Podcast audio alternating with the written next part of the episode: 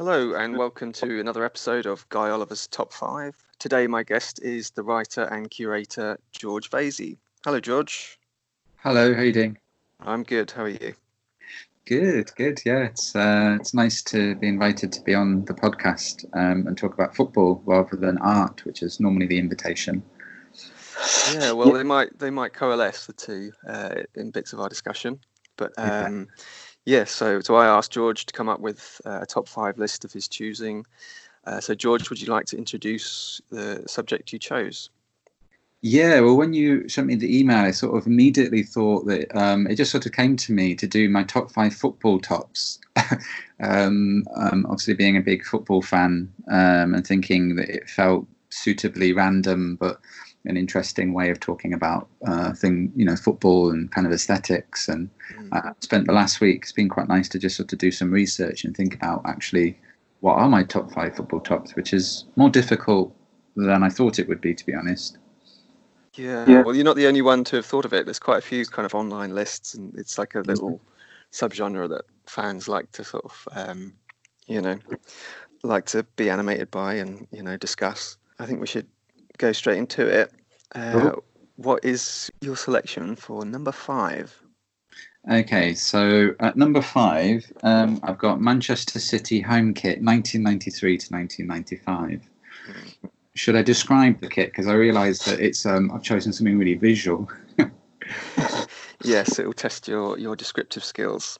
Um, so Man City traditionally in sky blue.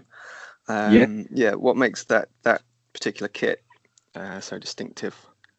Well, it was funny because when I was sort of thinking about what what makes a football top iconic or interesting, of course, it's the aesthetics. It looks really beautiful, but it's also kind of your associations um, with that team.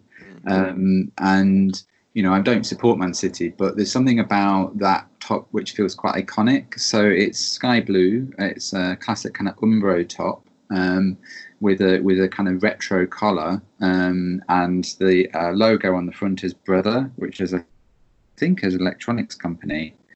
Mm-hmm. Um, but when I thought about it, uh, it immediately recalled this iconic image with um, uh, Liam Gallagher and Noel Gallagher.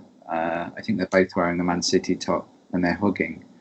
Yeah. So there was this yeah. com- confluence of kind of, I guess, you know, I'd have been about 12, 13. You know, I grew up in the 90s as a teenager, so it was kind of my generation football, music uh, coming together.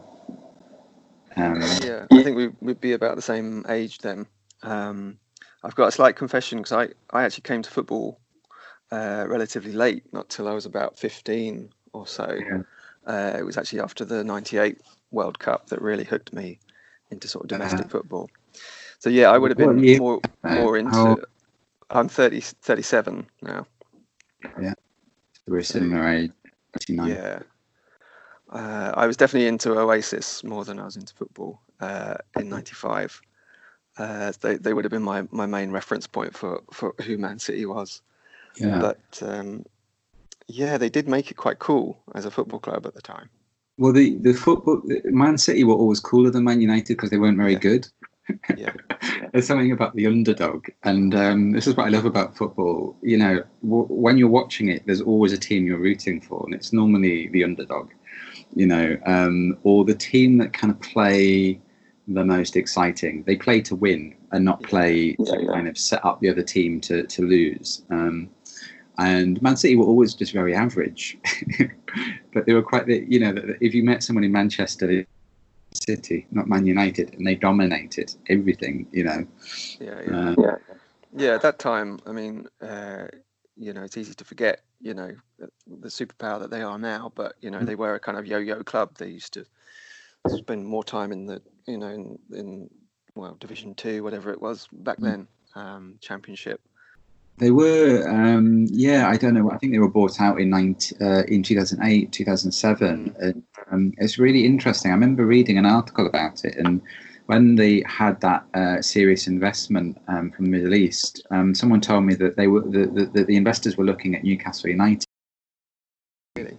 The reason Man City was they saw more global potential because of their rivalry with Man United. Oh, um, oh, and, interesting. Uh, Yeah, so it was a kind of strategic and sort of the whole history of football is shifts in these kind of small strategic decisions that we don't really think about. And they, I think, Maine Road, there was more kind of um, they could make more money out of them basically, and kind of see that yeah. as a global brand because um, I mean they are a completely different club now, and in a way quite boring. I mean I'm not, I don't really uh, root for Man City to be honest.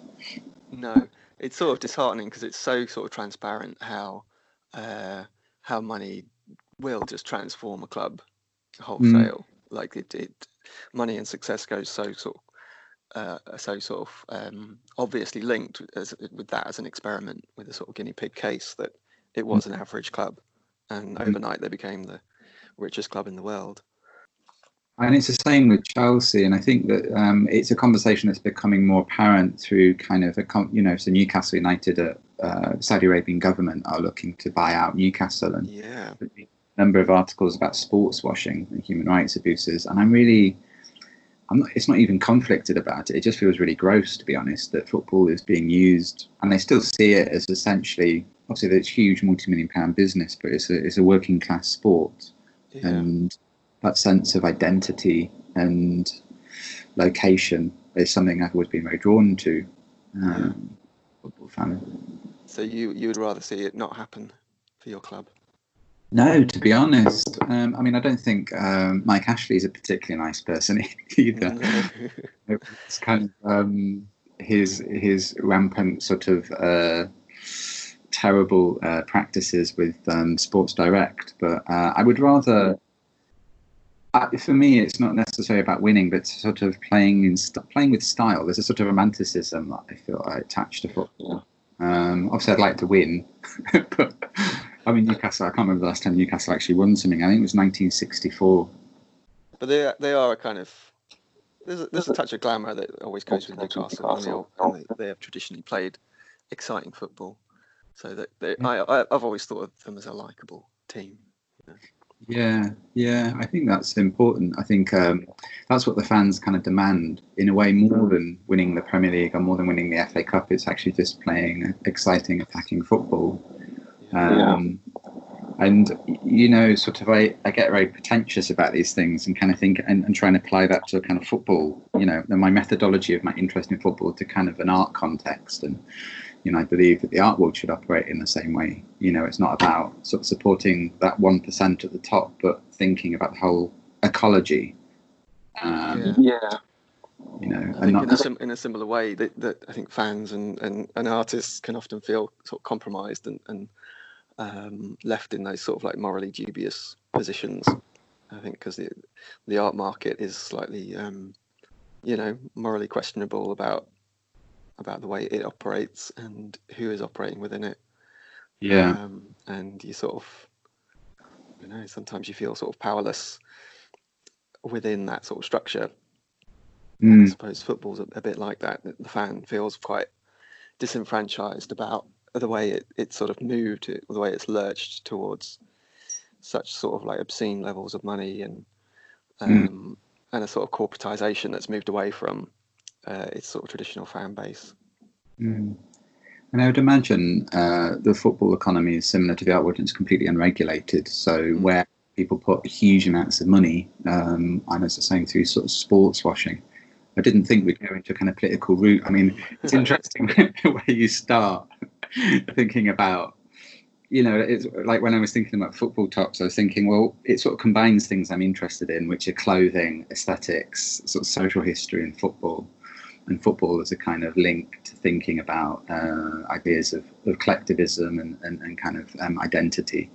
And then that's, I guess, always goes to kind of political conversation. But yeah, I think that that Man City top, I think it's the brother. I, I think it's really beautiful logo. And I was kind of as I was researching the last week and looking at the kind of um, how banal some of the, the shirt sponsors were in the 80s and 90s. Yeah. Like um, JVC and uh, Candy and uh, what was the rug? Yeah, was... Candy is a real kind of evocative one. But was yeah. it a, a, paint company or something?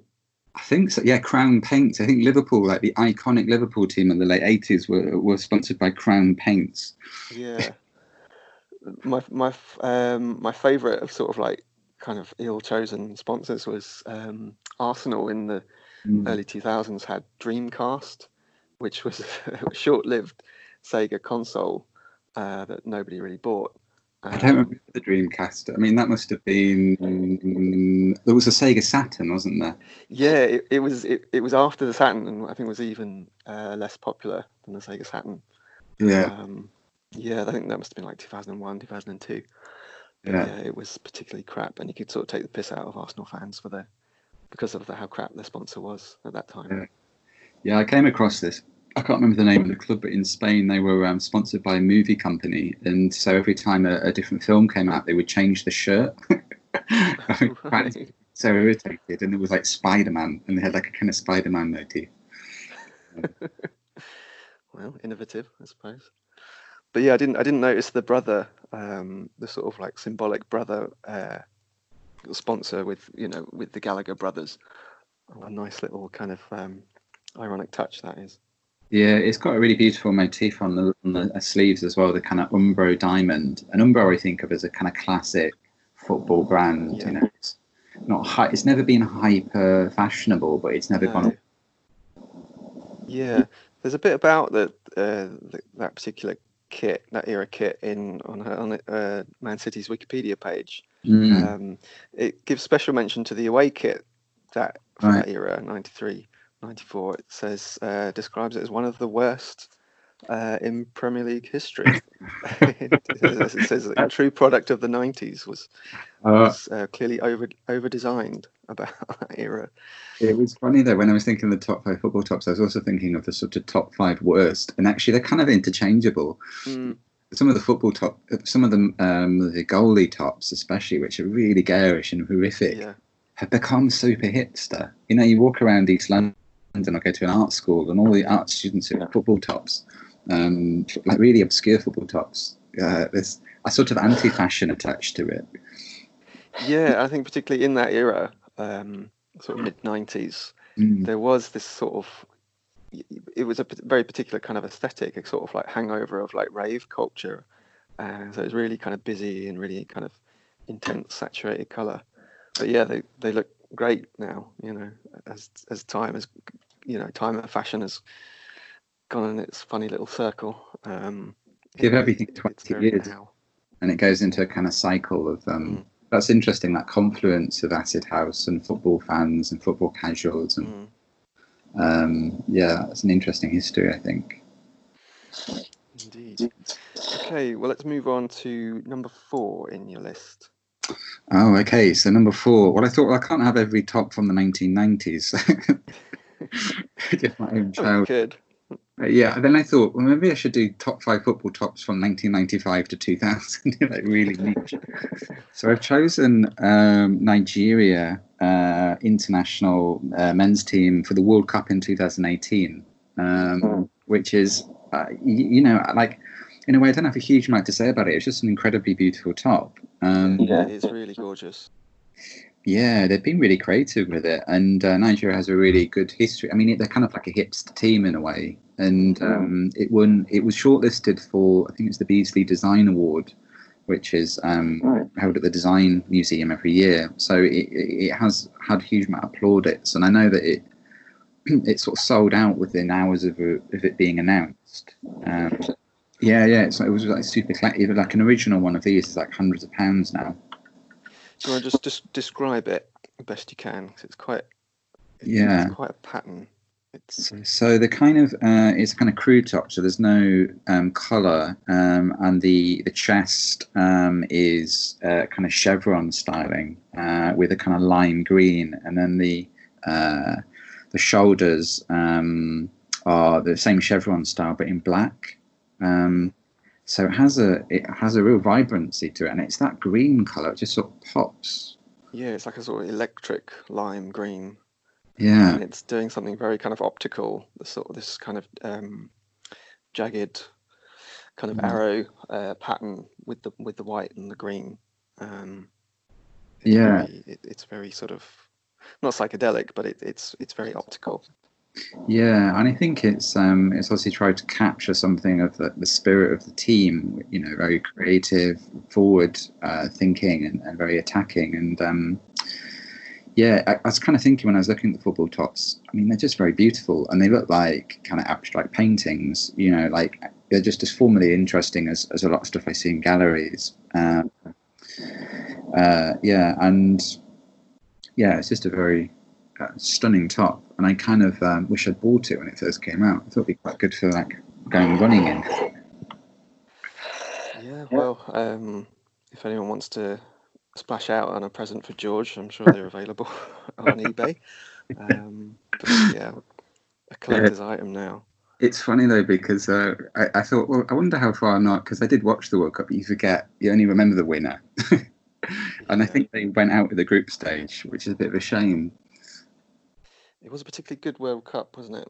Oh, it was stunning. Yeah, I think um, I remember I was opening a show at Southwark Park Galleries on the final, and it was uh, it was Croatia France, wasn't it? For France four 0 and um, I mean, I was just watching the I was just watching the final. I was coming to the opening.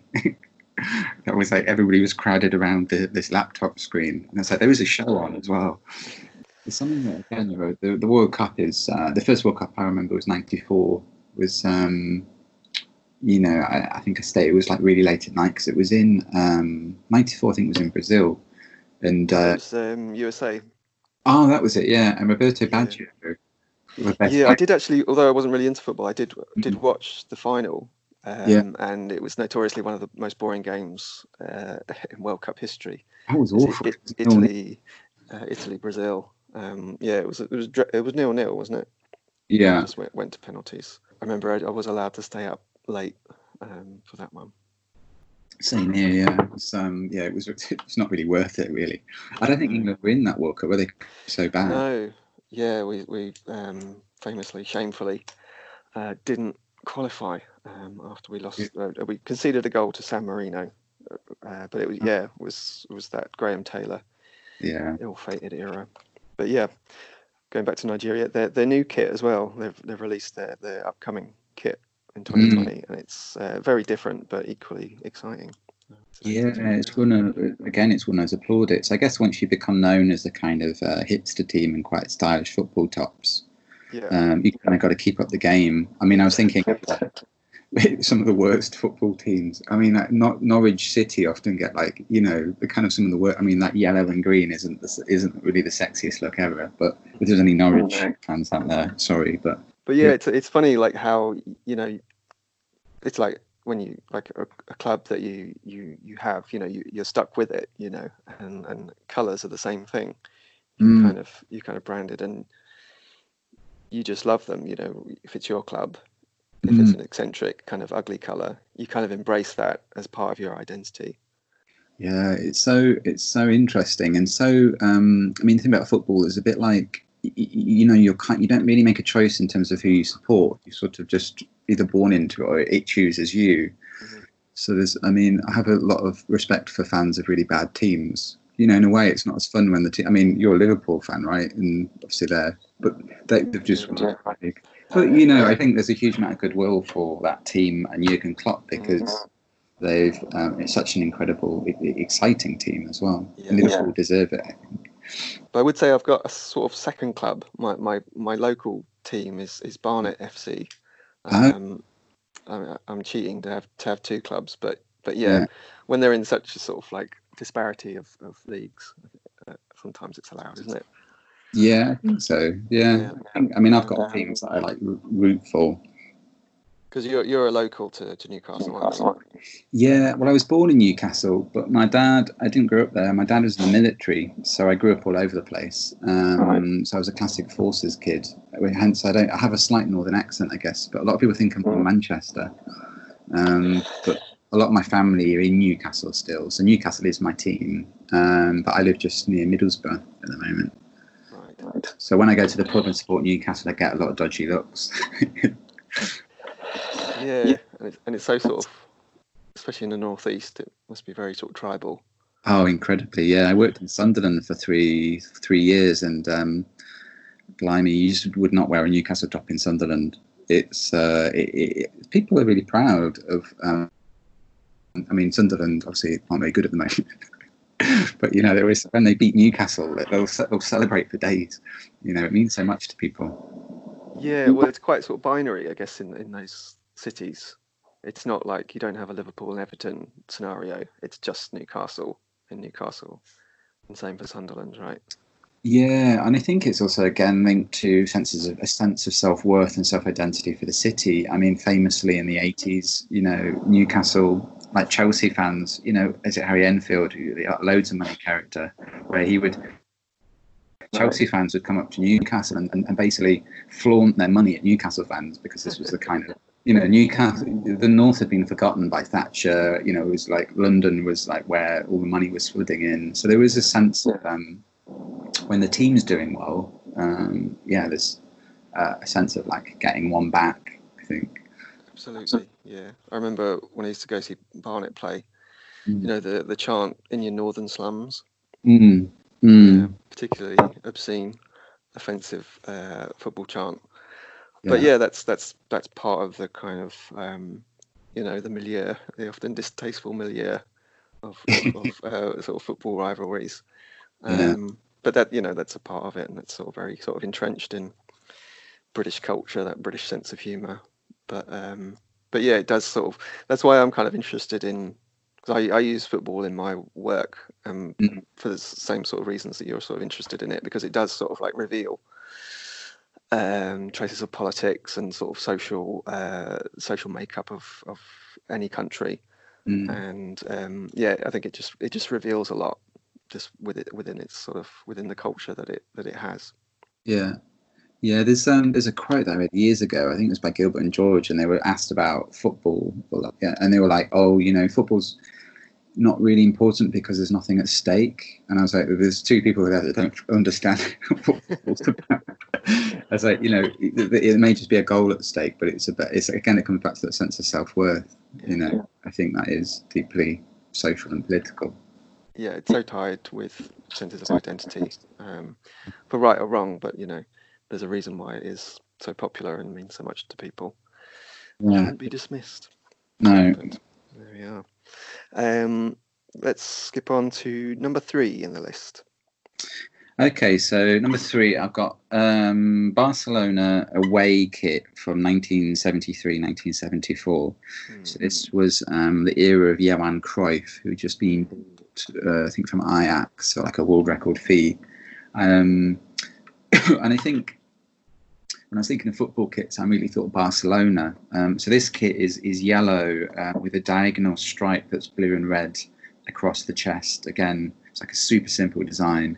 I'm looking at a picture here that doesn't even have the like the club uh, badge on it. It's um, it's so simple and, and very beautiful. Yeah, it's really elegant. It's, it's, mm. a sort of word that comes, word to, comes to mind it's it feels like an emblem, and um, it's the colours of the Catalan flag.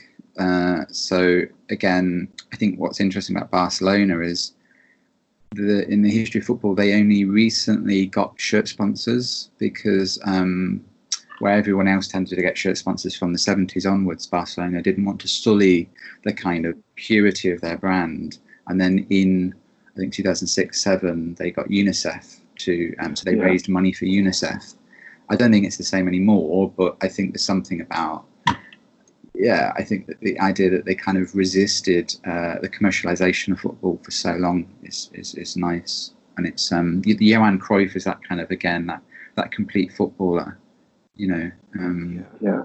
yeah. They've actually got the um, that similar uh, design as their away kit at the moment, haven't they? Mm, mm. Sort of diagonal sash. Yeah. But yeah, I, I hadn't I wasn't familiar with it. I mean, it's such a sort of iconic kit anyway. Mm. Um, one thing about Barcelona is they are sort of slightly, they see themselves as separate from, I guess, the rest of the Spanish league. Um, yeah. The Catalan identity that goes with it.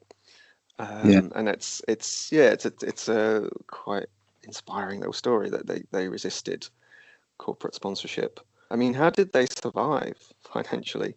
I don't know. I think um, I'm not sure. I, I sort of uh, I'd like to learn more about it, but I think that the the, the Barcelona football team and the Nou Camp became a sort of central focus point for Catalan resistance. So people speaking the Catalan language, and I think Johan Cruyff had an offer from Madrid, and he decided to because he said he couldn't sign for a football team that were associated with Franco.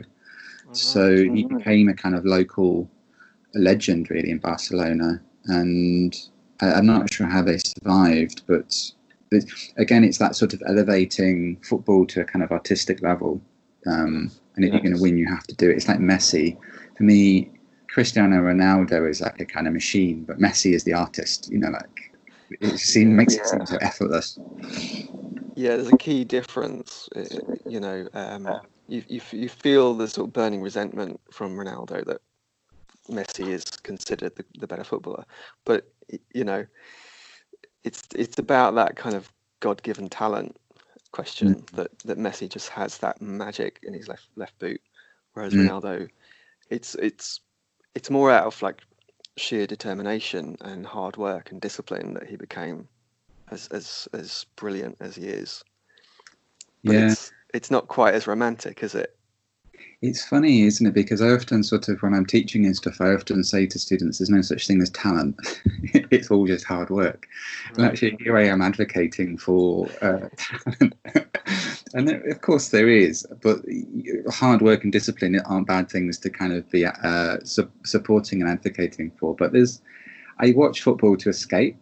Um, you know, it's like, you know, as cultural producers, as curators, artists, we work constantly and we're always working in a way. And football is a kind of a space where I get to daydream. Um, like I say, support the underdog. You know, when Leicester City won the Premier League, uh, it makes me feel emotional just thinking about it. Um, you know, when people like Johan Cruyff um, elevate football. You know, when Johan Cruyff, I think, was quite a heavy smoker. Uh, there's no images of him. He wasn't particularly healthy. He couldn't run but he just had this ability to kind of control the ball. Yeah, and yeah. transformed the game in terms of how he thought about um, yeah style of play, and he was just one of these iconic figures, and just and had such style as well. So it's sort of fit, fitting um, that you've chosen chosen the kit from that era. Yeah, is, you know when you think of players like Maradona or even you know Gary Lineker playing at playing at mm. Barcelona. There's something about that club mm. that mm. Is a sort of mercurial kind of you know kind of sexy brilliance to to them and the way they've always played. Yeah, I think there's yeah Barcelona. I think Liverpool have a bit of that as well. You know, um, yeah. kind of the they they have a kind of broader people want to support them, and and Arsenal under Arsene Wenger. You know that they were just. Yep such a beautiful team to watch. Uh, let's move on to where are we next? Number two in the list. Okay, so this is quite a hard choice between number two and number one, but I've got a number two. It's a bit different. This it's George Campos, who was the Mexican goalkeeper in the 1990s, and um, so George Campos basically designed his own kits, and um, he was a goalkeeper, but he also played as a striker, interestingly enough, and scored quite a lot of goals. Yeah, uh, 30, 34 goals for Mexico, apparently. Yeah, I know. It was, I was looking at his Wikipedia too. I was like, how many goalkeepers do you know that actually were really good strikers? And I remember coming across again at the 1994 World Cup, and just, I don't, I don't know how to describe his kits, but they're basically the like multicolored neon, uh, bright yellow, lime green, pink, and orange. Um, Quite kind busy. of. it's not something you would wear, but it's um, it's, oh, my my Siri's talking to me. what did we do? How do we trigger her? Uh, I don't know. It often sort of talks to me. You know, it's like I'm not sure, but yeah. So they're like dazzle patterns, and they sort of. Mm. It's almost like going into battle or something, and you can kind of imagine him saying, "I want to make something that's going to scare the hell out of the oppositional strikers." Yeah, or at least distract them. Yeah, I just um, I urge you if you're listening to this, to just look up George Campos football kits, um, and you can they, buy. They are amazing. I mean, they're, they're, they're things to behold, and even the, the design of them, these kind of huge sleeves yeah. that don't have elbows, mm. um, is quite it's it's quite haute couture in a lot of ways, but yeah, just gorgeous patterns. Yeah, um, just really super intense day glow colors. Um, yeah, quite a remarkable uh, designer. Yeah, they make me think of a lot of kind of Latin American modernist design and and uh, patterning. This kind of very vibrant, um, but taking that into kind of uh, 20th century uh, kind of patterning, um, but just these sort of exuberant colours, which sort of suit his personality. Um, he was a, a, very eccentric man, to say the least, wasn't he? Yeah, from what I remember, he'd always rush out at strikers. He'd play a kind of sweeper, um, so he'd often get chipped. He was quite inconsistent, to be honest. it was uh, it was a bit like Bruce Grobbelaar, you know, like he would make them spectacular saves, but he'd also let the really easy ones in. Um, it's not something I would ever wear. I mean, the Nigerian football top is something I would wear out. I mean, that's beautiful, yeah. but this is this is like an artwork. Exactly. Exactly. Mm.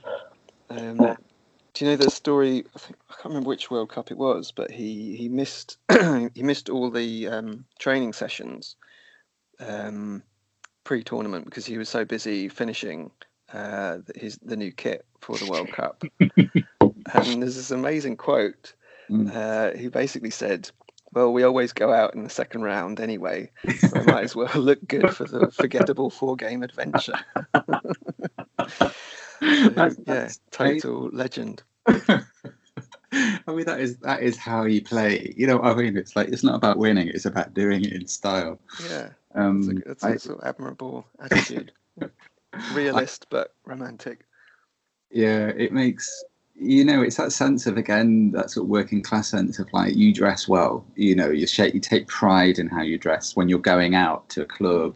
You know, on a Saturday night, and, um, and football. The idea of the football casuals. You know, taking football tops and kind of absolutely obsession with spending all your spare money on clothes. Uh, I think there's something really interesting about that. Yeah, we should mention how um, extortionate uh, the prices for, for football kits can be. It's yeah, a controversial thing over the years, particularly for parents. You know, having to uh, update their children's uh, football kits uh, each season or every second season. Yeah, I mean, a football top for me was always like a Christmas present. Um, it was like you know you get the you get your, your the, new, the latest Newcastle home kit, but then they introduced. Um, it was interesting. The government regulators tried to stop them price fixing to, to to maintain the high prices. So all of the football teams released third kits, which nobody ever wears. But this is just basically another line to get more money out of people. I mean, I don't know what the Newcastle third kit even looks like. Yeah, it's, it's quite cynical. Mm. Um, I'm going to bring up the the famous story of um, Man United's uh, cursed kit, the grey kit. Oh, I was thinking of selecting that actually. Yeah. do you want to tell the story of, of that? Who don't? For, for my they they played Southampton, and this is in the mid '90s, and they had this yeah, great kit. It was like the third third kit or something, an away kit. And then I think were... it was the main away kit. Ah. Apparently, there'd been five appearances before, and they'd lost every one. Yeah. So it was, you know, it was seen as this cursed kit. Yeah. And yeah, so it was it was Southampton. They got rid of it at half time, I think, because they were losing 3 0, and Alex Ferguson was so angry. He said, Nobody, I can't see you on the pitch, you're invisible. This idea that the kind of kit was acting as some kind of camouflage, and it, it looked kind of like um, TV static. It was pretty gross. Yeah. Um, so they came out in uh, blue and white, I think, in the second half. It was the, the, the, their other kit and it never got worn ever again. It was it kind of went down as like the worst kit ever. Um, yeah, but, I think the I think it might have been Umbro, uh, the, the the make were absolutely furious about it because of course, um, you know they just launched it and yeah. nobody wanted them. But also for parents who'd bought bought the kit, their kid didn't want to wear it either, so they had to buy another one. But it's interesting, I think, because of the 90s, I think, with the Premier League, changed the kind of demographics of who was into football and who was wearing kit. So a lot of the fashion shifted to, I mean, my understanding of that kit was that it was a bit more like streetwear. Yeah, yeah. no, that, that point in the 90s, it, it, football became fashionable in general after the sort of nadir of sort of late 80s and early 90s. It, by the time Euro 96 came around, mm. uh, it was sexy again. It was it was respectable again, and you know you you could sort of yeah, people were wearing football tops as sort of casual wear in general.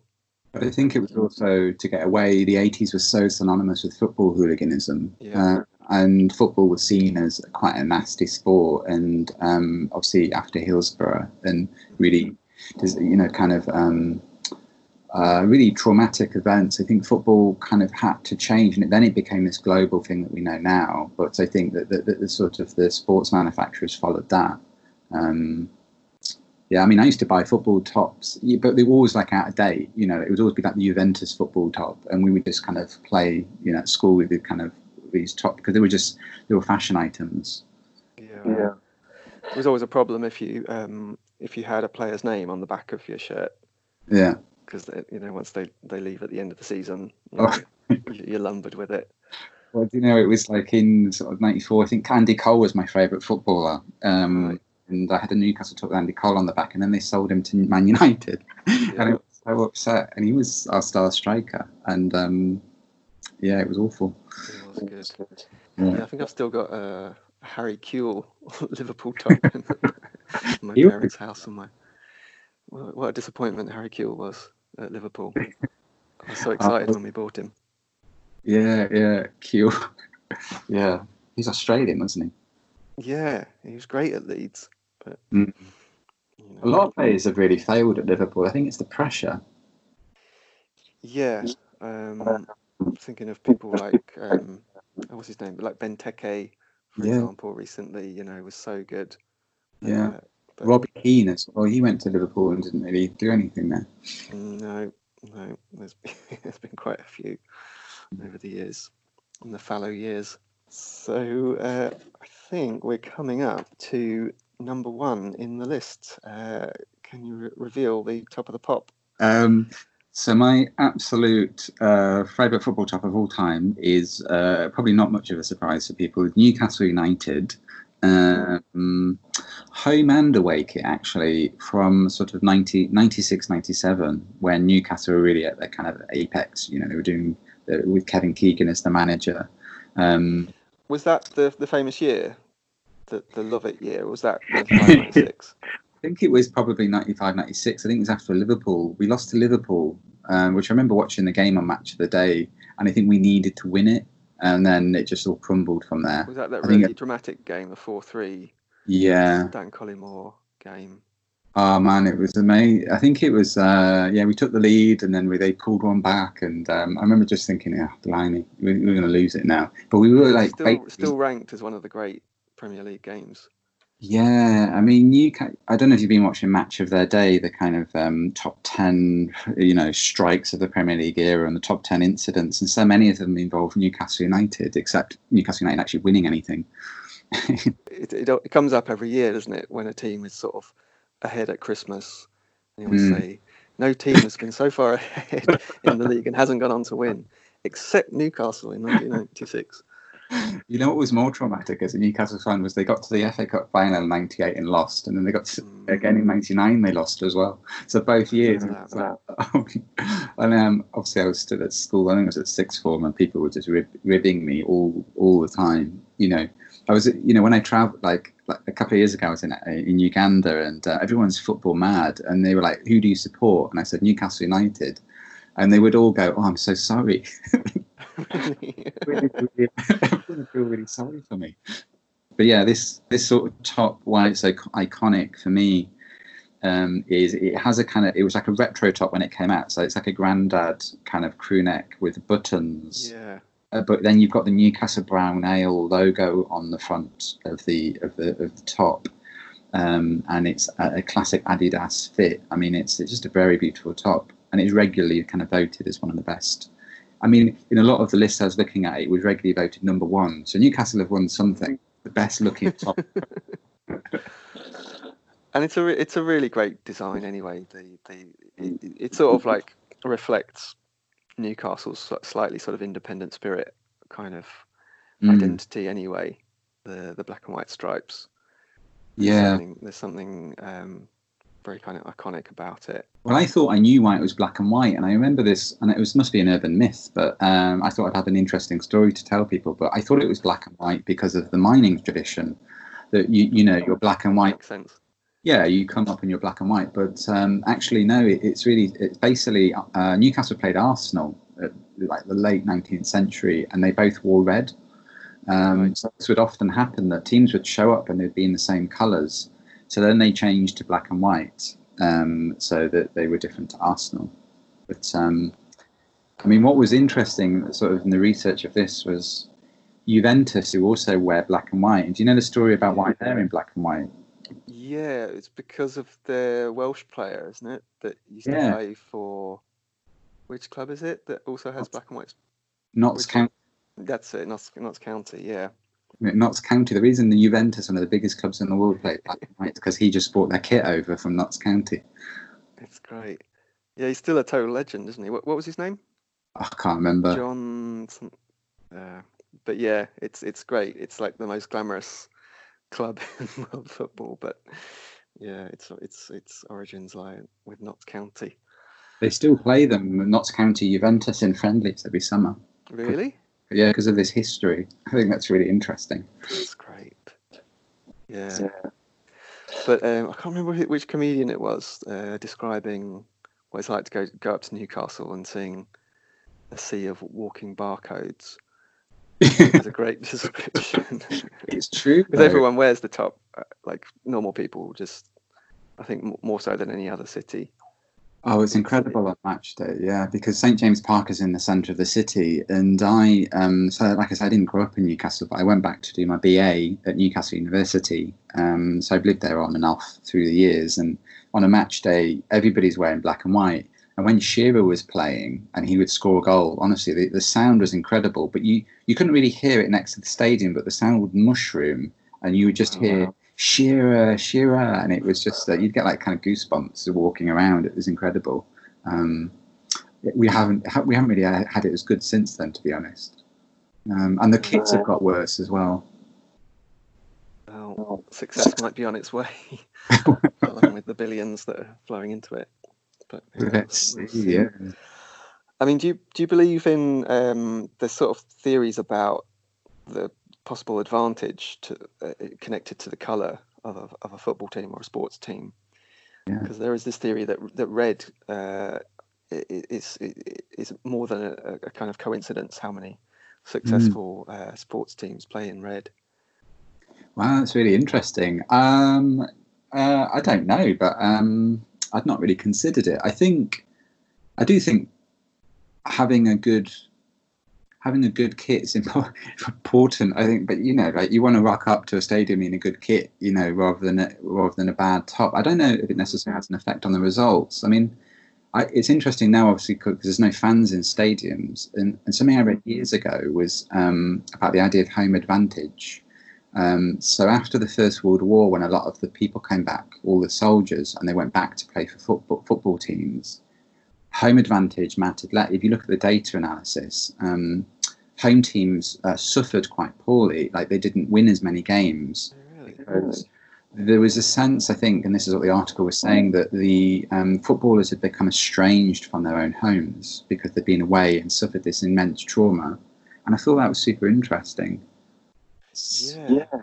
Well, it's it, it's obviously very pertinent now with these kind of empty stadiums, and so that the it's always been kind of curious to me, like how it makes such a difference. You th- you'd think it's sort of kind of elementary, eleven against eleven, but um, you know the data always shows you know home advantage is a real thing, um, and the fact that a, that, a, that a, the home crowd can actually kind of will you on in that way psychologically, or I think intimidate the opponent.